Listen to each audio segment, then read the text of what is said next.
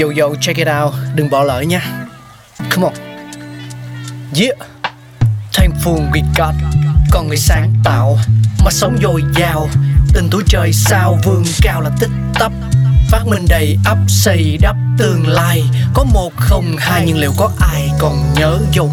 Xin được gửi lòng biết ơn vô hạn đến những con người không ngừng sáng tạo, mang đến những phát minh mới thay đổi cuộc sống. Thankful we got. Chào mừng quý vị và các bạn đang cùng đến với Thankful We Got. Chúng ta sẽ cùng nhau tiếp tục khám phá những phát minh vĩ đại, những phát minh ấn tượng của loài người để khiến cho cuộc sống của chúng ta có nhiều thuận lợi hơn và nhiều điều thú vị hơn quý vị nhé.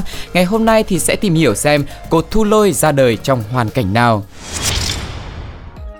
Cột thu lôi hay cột chống xét là thanh kim loại hoặc vật bằng kim loại được gắn trên đỉnh của một tòa nhà điện ngoại quan bằng cách sử dụng một dây dẫn điện để giao tiếp với mặt đất hoặc là đất thông qua một điện cực thiết kế để bảo vệ tòa nhà trong trường hợp xét tấn công.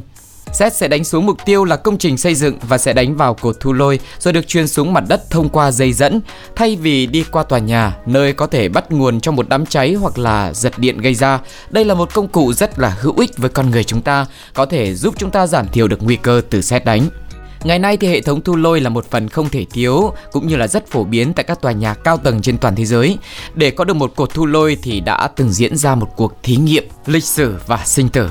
Theo thông tin của Học viện Kỹ thuật Franklin, Mỹ, năm 1752, Benjamin 46 tuổi và con trai William 21 tuổi cùng nhau thực hiện một thí nghiệm chứng minh những giả thuyết về tính chất của xét.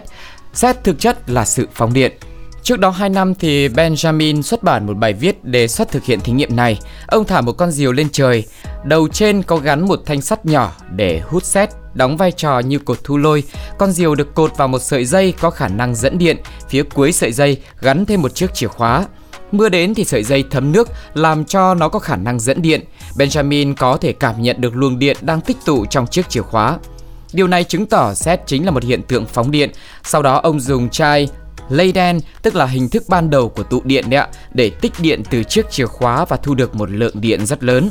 Benjamin rất may mắn khi không bị ảnh hưởng gì từ cuộc thí nghiệm, bởi vì sau đó chỉ một năm thôi thì nhà vật lý học người Đức George Wilhelm Richman tái hiện lại thí nghiệm tương tự ở Saint Petersburg của Nga và một sự cố không may đã xảy ra. Richman là trường hợp đầu tiên gặp tai nạn nghiêm trọng như vậy khi thực hiện thí nghiệm điện tử học. Sự kiện đã gây chấn động giới khoa học toàn thế giới lúc bấy giờ. Trước đó thì Benjamin chỉ sử dụng một mảnh lụa khô cách ly khỏi dòng điện. Benjamin còn có ý định thực hiện thí nghiệm trên đỉnh tháp nhà thờ, nhưng sau đó lại thay đổi kế hoạch vì ông nghĩ thả diều cao hơn sẽ thu được hiệu quả hơn. Ngoài mạo hiểm tính mạng của bản thân, thí nghiệm con diều táo bạo còn vấp phải sự phê bình dữ dội khi nhiều người cho rằng Franklin đang thách thức và xâm phạm đến đấng tối cao.